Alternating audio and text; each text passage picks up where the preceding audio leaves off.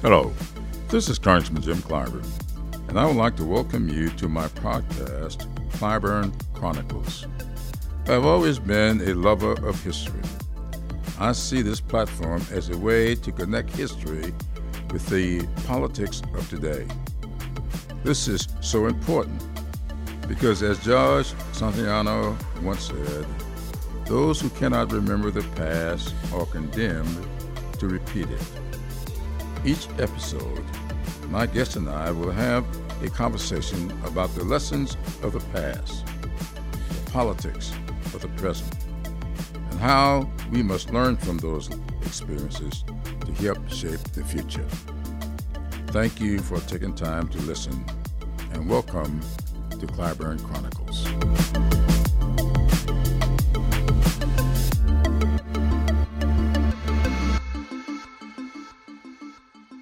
Welcome once again to uh, my podcast. This is Congressman Jim Clyburn, and I'm joined today by Dr. Johnnetta Cole, who is the National Chair of the National Council of Negro Women. Dr. Cole has been engaged uh, in the struggle for social justice for a long, long time. I've known her uh, since her early days as president of Bennett College and later president of Spelman College. That's kind of the, the distinction to be uh, the president of the two uh, historically uh, black colleges for women. Uh, and I have a great deal of admiration and respect for her. I did have an experience with her when she was director of the Smithsonian National Museum of African Art. Uh, because uh, when she was in that capacity, um, she had the vision uh, to bring a group uh, up from the low country of South Carolina to show off uh, the Gullah Geechee culture, the baskets that we were so well known for, paintings. Uh, and the evening uh, that she had my constituents up here uh, is around the time I was working on trying to figure out how uh, to memorialize that culture. Uh, and therefore, we went from there uh, to establish uh, what is now the Gullah Geechee Cultural Heritage Corridor. Lulu, South Carolina, uh, has two national heritage corridors the National, uh, the, the, South Carolina Heritage Corridor, and the Gullah Geechee Heritage Corridor. But that's not why she's here today. She's here today uh, for us to have a conversation about uh, a mutual heroine of ours. Now, I know people like to say heroes and sheroes. I don't. Uh, I want to say what it really is. Uh, she, was a heroine, Mary McLeod Bethune. Mary McLeod Bethune was born and raised in the little uh, community, I call it, because it was outside the town of Mayesville, South Carolina, in Sumter County, the county of my birth. Uh, Mary McLeod Bethune was just an incredible woman. My mother was a beautician, uh, and she just thought uh, that Mary McLeod Bethune was the wisest woman ever. She made me learn everything that I could about Mary McLeod Bethune. Uh, and if you come into my office uh, today, here on the third floor of the Capitol, uh, the biggest picture, photograph in my office is that of Mary McLeod Bethune. A lot of people come into the office, they want to know is that your mother or your grandmother? And I just smile and give them a history of this great woman. She was the founder of the National Council of Negro Women. And in organizing black women into uh, this force, she centered a lot of her attention on something people talk about all the time now. We hear other presidents or candidates running around talking about this is a beauty shop, barber shop uh, kind of uh, brigade. Mary McLeod Bethune organized beauticians way back yonder, and they became a critical part uh, of the National Council of Negro Women. Uh, and there was also the Colored Women and Girls Clubs uh, that nobody talks about much anymore, uh, but I'm old enough to remember all of that. Uh, and nobody is better uh, equipped to talk about Mary McLeod Bethune than Dr. Johnnetta Cole. She is carrying on that legacy, and I'm glad to have her here with the, me today. And she's going to share with us uh, her life experiences as uh, they were, uh, let's just say, influenced by Dr. Mary McLeod Bethune. Dr. Cole? Oh, with the deepest respect and sisterly love. I want to greet you, my brother Congressman. I know the people of South Carolina claim. but let me tell you, as a child of Florida, the very state that will soon put in the Statuary Hall the incomparable Dr. Mary McLeod Bethune. I am telling you, this child of Florida is feeling mighty, mighty privileged right. just to have this conversation Thank with you. Now, I do want to begin, if I may, by saying that every day when I walk into the national headquarters of the National Council of Negro Women, I remember that not far from that building, Brother Congressman, was a place where our people were put on a block, their bodies examined, and the most despicable process happened. They were bought and sold during that period of enslavement. In that building, not far from there, is the only place between the Capitol and the White House owned by black people, specifically owned by black women. And so if you are following me and you, this historian, I listened to that first podcast. I heard you and Lonnie Bunch do your thing about history and her story. Yeah. If you are following me, every day that I walk into that building, I know that I am in a physical space made possible by Dr. Mary McLeod Bethune. Because it was her mentee, the legendary Dr. Dorothy Irene Height, who before she went to glory burned that mortgage. Absolutely. It's an humbling experience, Brother Congressman to walk into a building and to know that I have the blessing and the exceedingly difficult challenge of leading an organization founded in 1935 by Dr. Mary McLeod. Well, that is just great to hear. Uh, you know, uh, having been born five years after the founding. Um, and it was found right around the time my mother uh, was born. My mom was born, uh, if my memory serves, in 1916, of course. Um, but she just thought that Mary McLeod Bethune uh, was just everything that anybody could be. And when I think of what you just brought up, she is soon to have her statue here in Statuary Hall. Now, let, let me tell our listeners a little bit about that. Um, many of them may not know, but that each state in the Union, all 50 states, uh, are allowed to place two statues in the Capitol building. Um, and uh, most of these states from the South uh, worshiped uh, segregationists. They worshiped people who uh, helped to uh, conceive and perpetuate uh, Jim Crow. I hear people talking all the time. I'm not responsible uh, for slavery. I had nothing to do with slavery.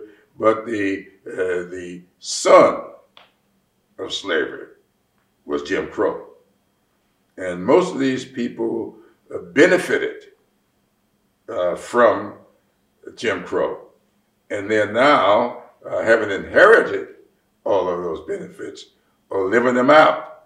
Uh, one of those things the fact that these people celebrated by sending statues up here uh, of the people who uh, gave aid and comfort to all of that. South Carolina's got two statues up here. Uh, John C. Calhoun is one of them. All you got to do is look at the, the history of John C. Calhoun. And if my memory says the way Wade Hampton, the other. Look at his history and you see who and what they are. So they came up there. They're up here now. Florida has two, and Florida, several years ago, about two years ago, voted to take that one statue they got up here of a Confederate general. They've got two, one of them, Confederate general. And the interesting thing about that one that they've got up here, the Confederate general one, he wasn't even from Florida. But they sent him up here to represent them. But they decided two years ago that they're going to take that statue out and replace it with the statue of Mary McLeod Bethune. Now, I know I said that Mary McLeod Bethune was born uh, in Sumter County. Her first job was teaching school uh, there, uh, or just two blocks uh, from a building that's the JMC Clyburn uh, Transportation Center. Uh, the marker at the little uh, the church that housed the school that she taught in is still there. But then she left and went down to Savannah to teach and came back to South Carolina. Then she left again and she went to Florida. And there she started the effort that is now Bethune Cookman College. And indeed, the year was 1904 when this woman, one of 17 children, born of a mama and a daddy who had been enslaved, this woman, the only one of those 17, mm-hmm. who every day, Brother Congressman, walked five miles to get an education. This woman from Mayesville, South Carolina, came to Florida and she had a vision.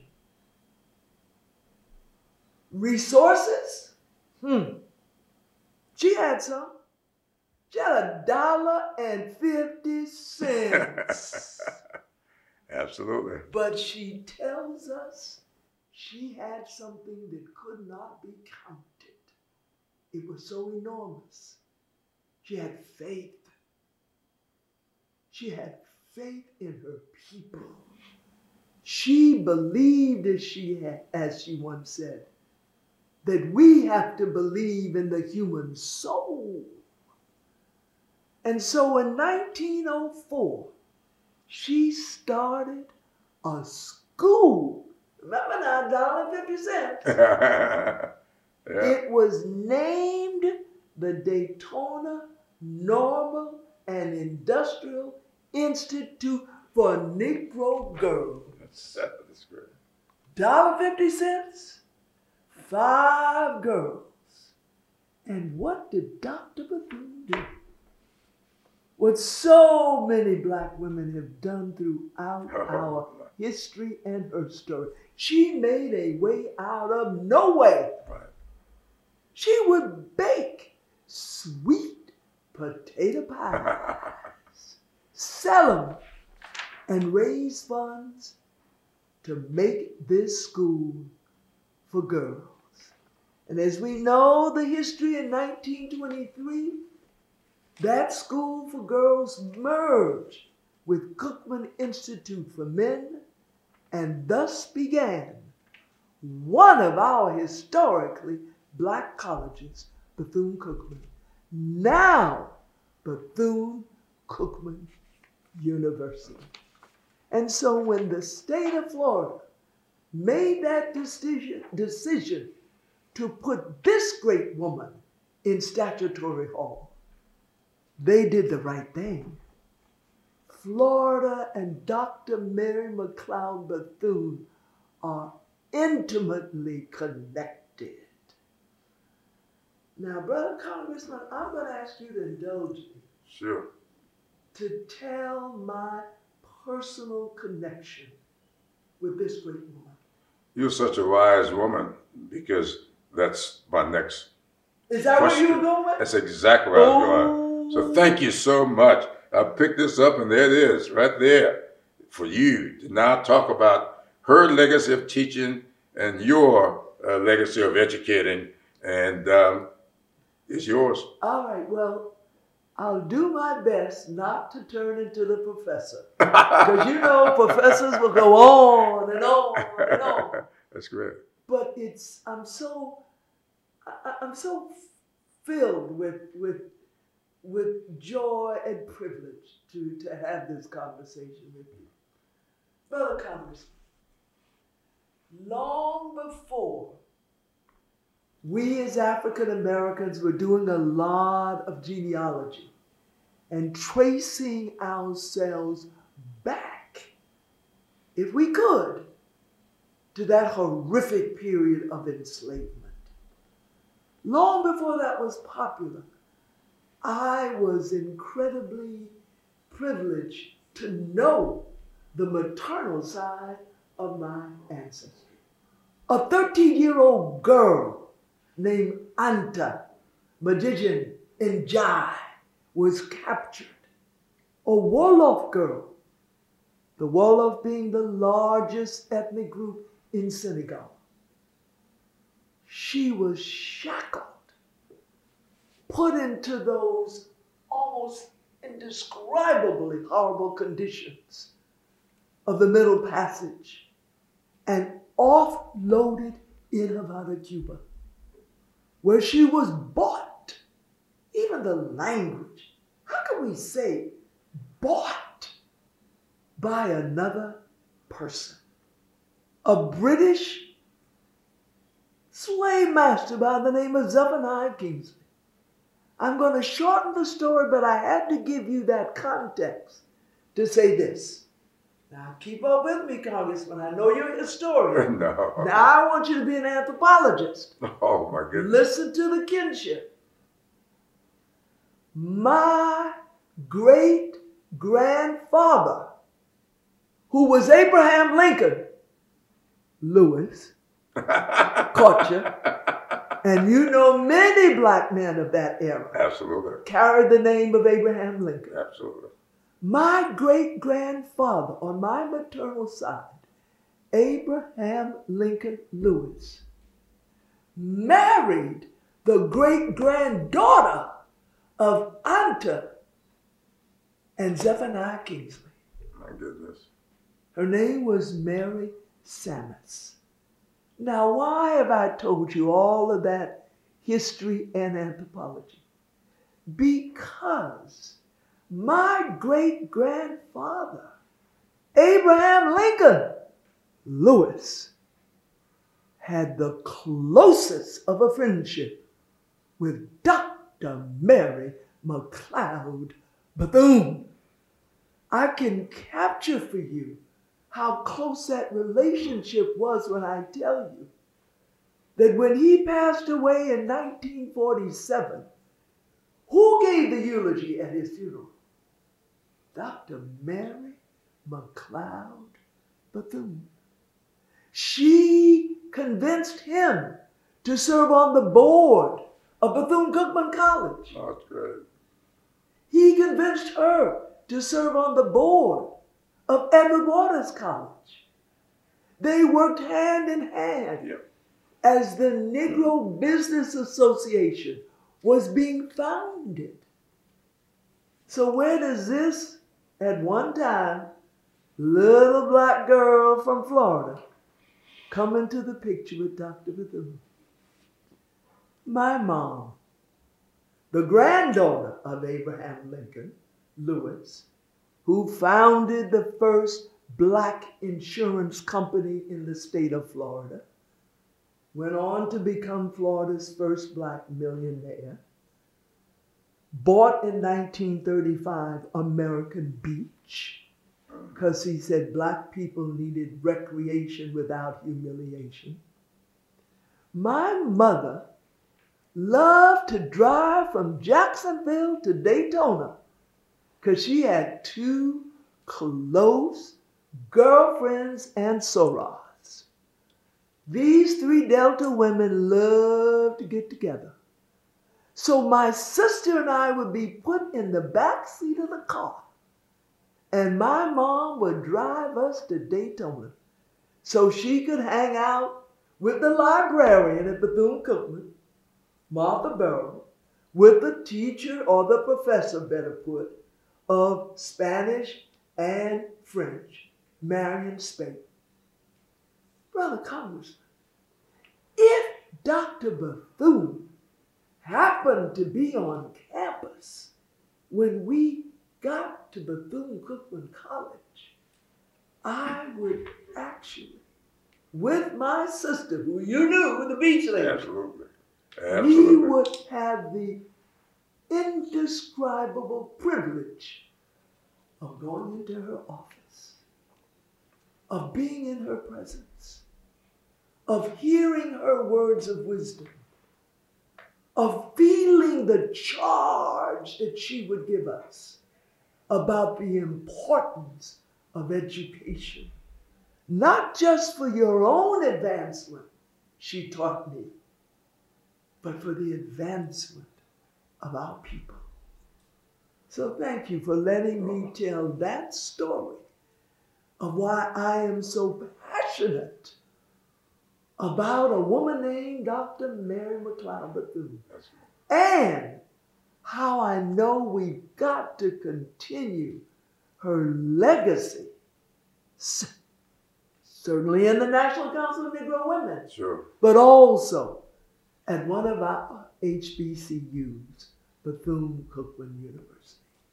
Well, thank you so much for sharing all of that with us. I, I think it's so important for us to really get people to understand how all these things intertwine. Uh, you know, when I think about the Gullah Geechee Heritage Corridor, I get uh, a lot of credit for it. Yes, I introduced the legislation. I do represent Charleston and all that coast uh, along South Carolina. Uh, but you mentioned your sister, uh, and uh, I've got to just share the fact that when I first wrote that legislation, I had us going uh, from someplace right around Georgia uh, because I needed uh, some uh, bipartisan support. Uh, so I got the congressman uh, from, I think it was Gainesville, Georgia, to co-sponsor it with me. So I put his congressional district in it and took it all the way up to Wilmington, North Carolina.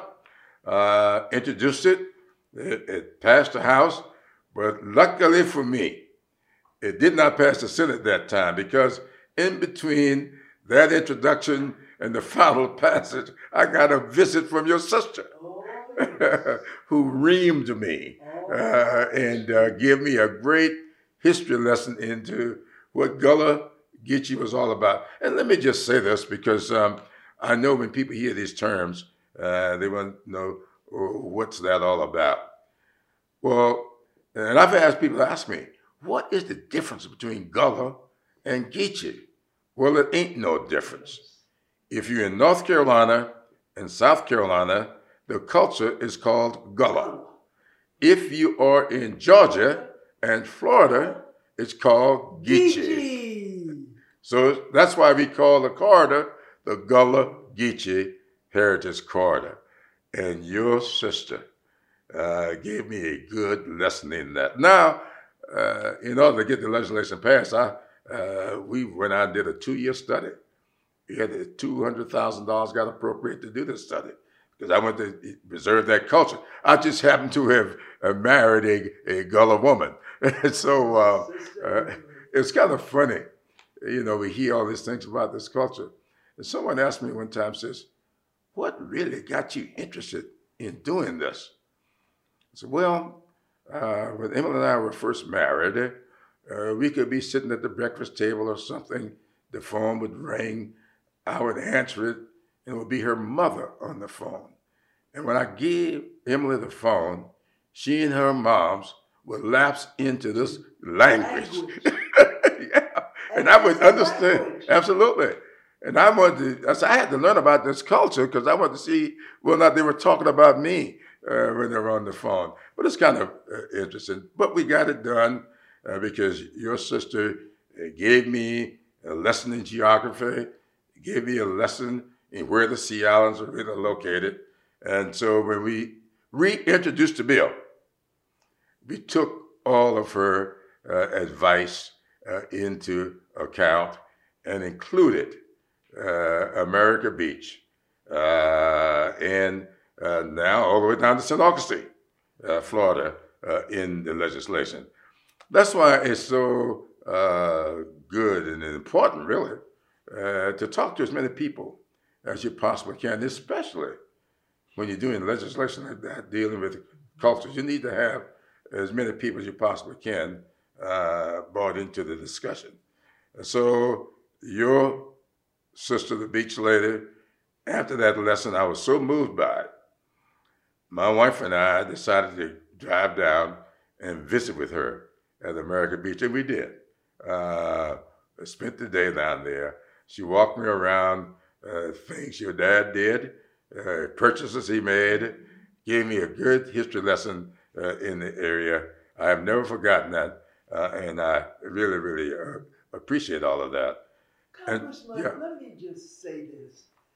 When I listened to your first podcast, I was genuinely informed and moved because you and Brother Secretary, I say that with such pride. Absolutely. Brother Secretary of the Smithsonian Institution, Lonnie Bunch, talked about the significance, the importance of understanding our history. Right. You and I are having this conversation in a month. How could we have only one month dedicated to understanding the history and her story of women? How could we have just completed a month as if that is enough to understand the complex ongoing history of African American people. But I'm convinced, Congressman, that until our nation, and this nation belongs to me, Absolutely. and I know you know it belongs Absolutely. to you. Until this nation of ours struggles with understanding the history in all of its beauty and its horrors, we can't really move forward. Because, as our brother Bryan Stevenson at oh. the Equal Justice Institute reminds us, there is an unbroken line from enslavement to lynching to mass incarceration. Absolutely. It's understanding that that allows us to say, then what is the legacy of that? You and I are having a conversation about a great woman who served four presidents, who created a historically black now university, who founded the National Council of Negro Women. Understanding her history and what she did is as relevant today as it was when she founded Bethune-Cookman in 1904, its first formation, or the National Council of Negro Women in 1935. I remember you and Brother Secretary Bunch saying during your first podcast, gotta be careful here. Absolutely. If you don't remember history, if you don't know your history, there's the possibility you will repeat some of it. Absolutely. It was not so good.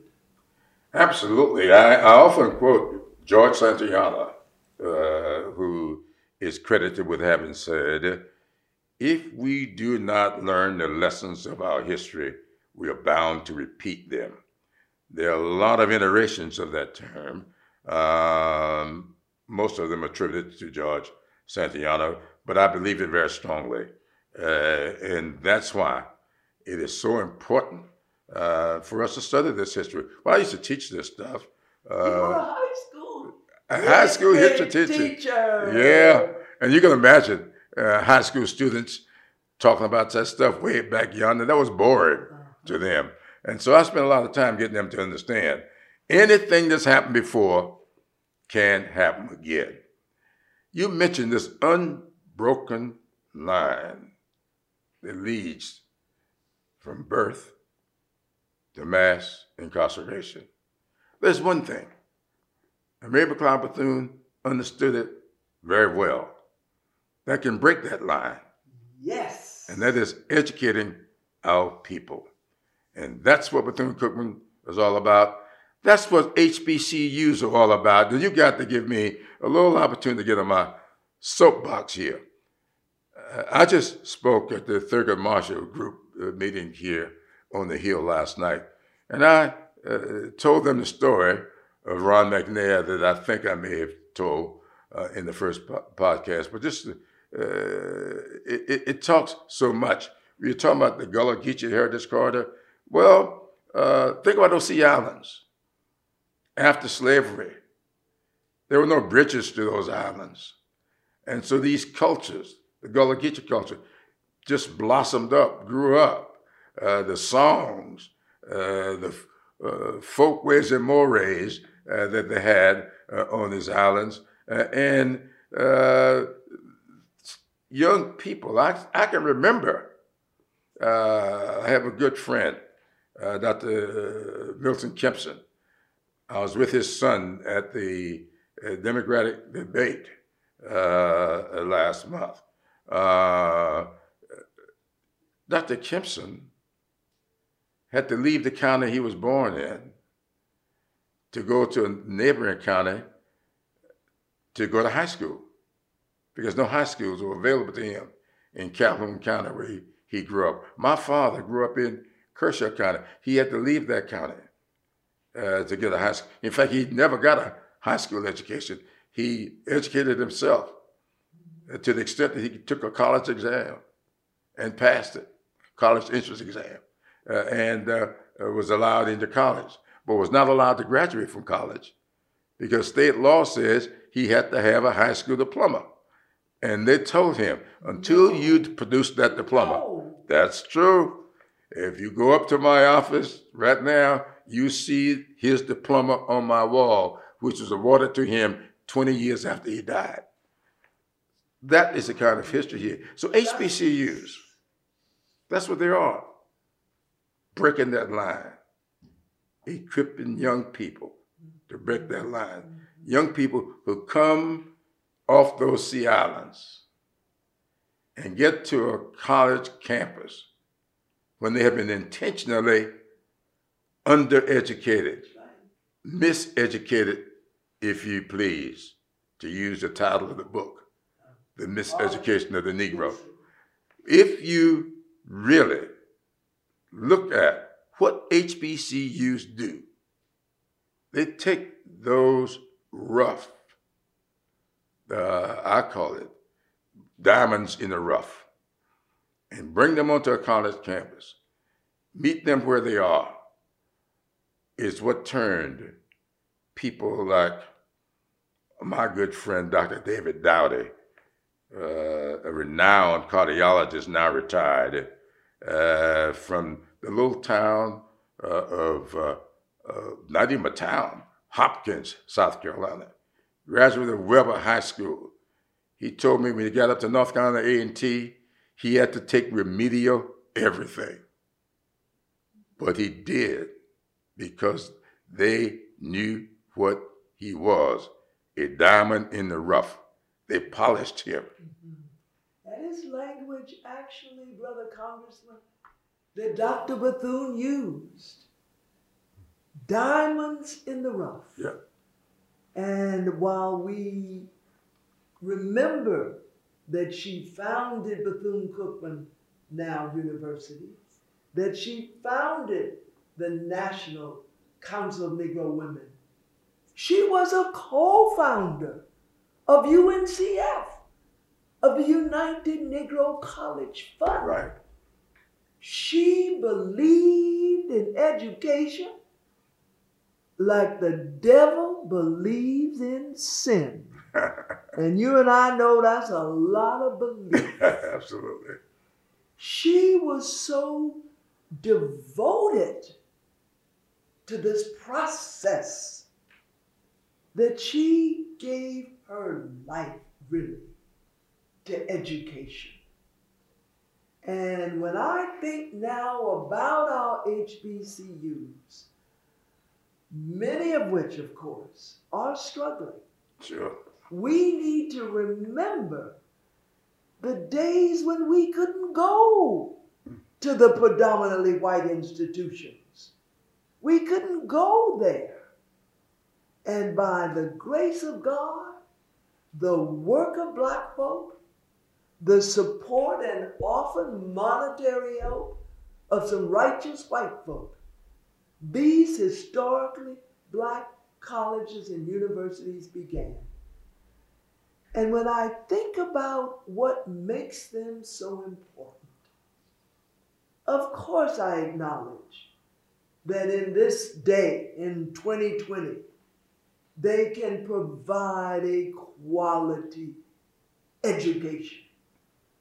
But what is so important is that education is provided in an atmosphere that treasures who these students are. Absolutely. I mentioned Dr. David Dowdy. He's now retired, very popular cardiologist up there in Charlotte, North Carolina. Going on, I think he got his medical degree from the University of Pennsylvania.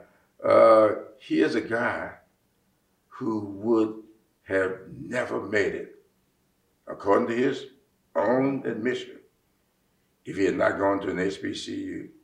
Ron McNair, uh, who piloted the Challenger, lost his life in the Challenger, told me that when he got to uh, A&T, it's where it's not MIT that made him. It was those professors at A&T.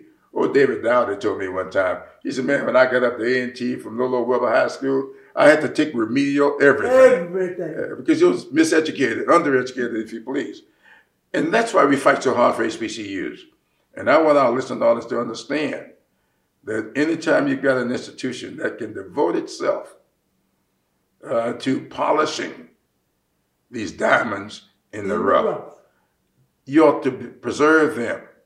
And that's what we did with the Futures Act. Oh, yes. That we just passed. Oh, yes. That's what we did. yes. And for the first time, and I got to uh, admit this, a lot of people may get nervous about it. Uh, I'm a Democrat, but I needed the Republicans to put that bill into the permanent section. For the first time, we've been funding HBCUs for a long time, but this time, this is 200, I think it's 255 uh, million dollars for HBCUs, but this time we put it, thanks to the Republicans in the Senate, we put it into the permanent section of the law. And this is what bipartisan righteousness can do. Right. I just know that if our HBCUs did not exist, Congressman, we'd have to invent them. Only 3% of all HBCUs, let me try that again.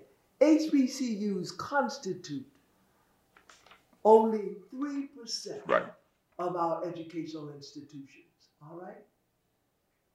But they produce 20% of African Americans who graduate. Right. Three quarters of all black folk who have a PhD went to a historically black college or university. We are charged by the spirit of Mary McLeod by the Morehouse graduate, Dr. Martin Luther King Jr., to do what we can to strengthen these institutions. And for countless people around my nation and my world, I thank you and all in this bipartisan collaboration who have passed this funding, permanent funding, in the Senate for our HBCUs. And you went further. Because, Congressman, when I was at Spelman and Bennett, I can't tell you how many times I shook my head over what I saw parents going through as they did their best to get student loans. It is the most complicated process. Yeah. Let me tell you, I have a PhD. I couldn't get through it with ease. And so, with bipartisan effort, you've not only in the Senate passed for permanent funding of our HBCUs, you are making this process of getting a student loan simplified. Right. Thank you, thank you, thank you. And thank you so much for bringing that up because that is very, very important. Simplifying that what's that FAFSA uh, application uh, that these students have to go through. And let me just say uh, that um, we should not close uh, this podcast without reminding people of something. I used to keep this hanging on my wall also. Um, it's around somewhere, you know, when you go from the uh, majority in the minority, back in the majority, uh, some boxes never get reopened. Uh, and so uh, one of these things I used to keep on my wall, and I'll find it one day and put it back, and that is the top lines of Mary McLeod Bethune's last will and testament. And I just want to read a couple of them. Please do. Mary McLeod Bethune wrote, I leave you love. I leave you hope. I leave you the challenge of developing confidence in one another, not just in self, but in one another. I leave you a thirst for education. I leave you respect for the uses of power. That should apply to every member of Congress. Then she says, I leave you faith, the substance of things hoped for, the evidence of things unseen. I'll add, I just added that little scripture from Hebrew uh, to her uh, faith uh, top line. I leave you racial dignity. I leave you a desire to live harmoniously with your fellow men. And if she were writing that today, And women. and women, I leave you finally a responsibility to our young people. So so important. Anytime people ask me things like, what made you create the Clyburn Fellows to give now over 200 young people an introduction to politics? They spend a whole year learning this business inside and out. And I fund that. Um, and I tell them, that's what Mary McLeod Bethune asked me to be. She bequeathed that to me. And I'm going to pass it on. I just want to say to you how much I appreciate you. As you know, I really do. Every time you ever called me. In fact, the last time I uh, went out to meet all those people from South Carolina, it was so cold and rainy that night. Uh, I, I still remember it. But thank you for just being you. Thank you for all that you have done and still doing. Thank you for helping to carry on the legacy of Mary McLeod Bethune. And I'm going to give you the, well, before I give you the last well, let me tell you, uh, at our next podcast, we're going to be talking about the 2020 census and getting, uh, hopefully, people to understand what that census is all about, what the census uh, really means, and why you ought to uh, fill out that questionnaire when you get it. So, having said that, let me give Dr.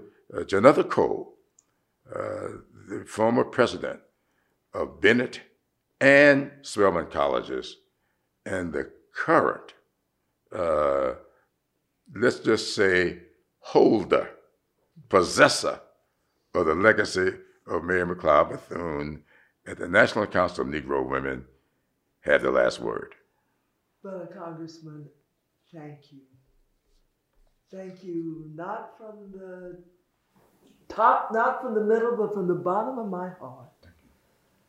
And my last words really will be a bit of a segue into your third podcast. Because this organization, founded by Dr. Mary McLeod Bethune, the National Council of Negro Women, that has a membership of close to 3 million women of African descent, does focus on education. It does focus on health and eliminating health disparities. It does focus on financial literacy and economic independence. It focuses on civic engagement. But, Congressman, at this moment in our history and her story, the National Council of Negro Women will do what we know Dr. Bethune would have us to do. And that is to put our energy into two processes, making sure our people are counted in the census. Because if we're not counted, so much of what we need and deserve and that is rightfully ours will not come to us. And secondly, do I need to say how important it is for our people to vote. And we in the National Council of Negro Women know that of all of the demographics, black women are perhaps the folk who vote the most consistently. And so, in the spirit of Dr. Mary McLeod Bethune, we've been charged to be counted and to make sure that we vote. That's the last word. Thank you for listening to this episode of Clyburn Chronicles. If you enjoyed this episode, please let us know by leaving a comment. And don't forget to subscribe to my show wherever you listen to podcasts so you never miss an episode. Until next time, I'm Congressman Jim Clyburn.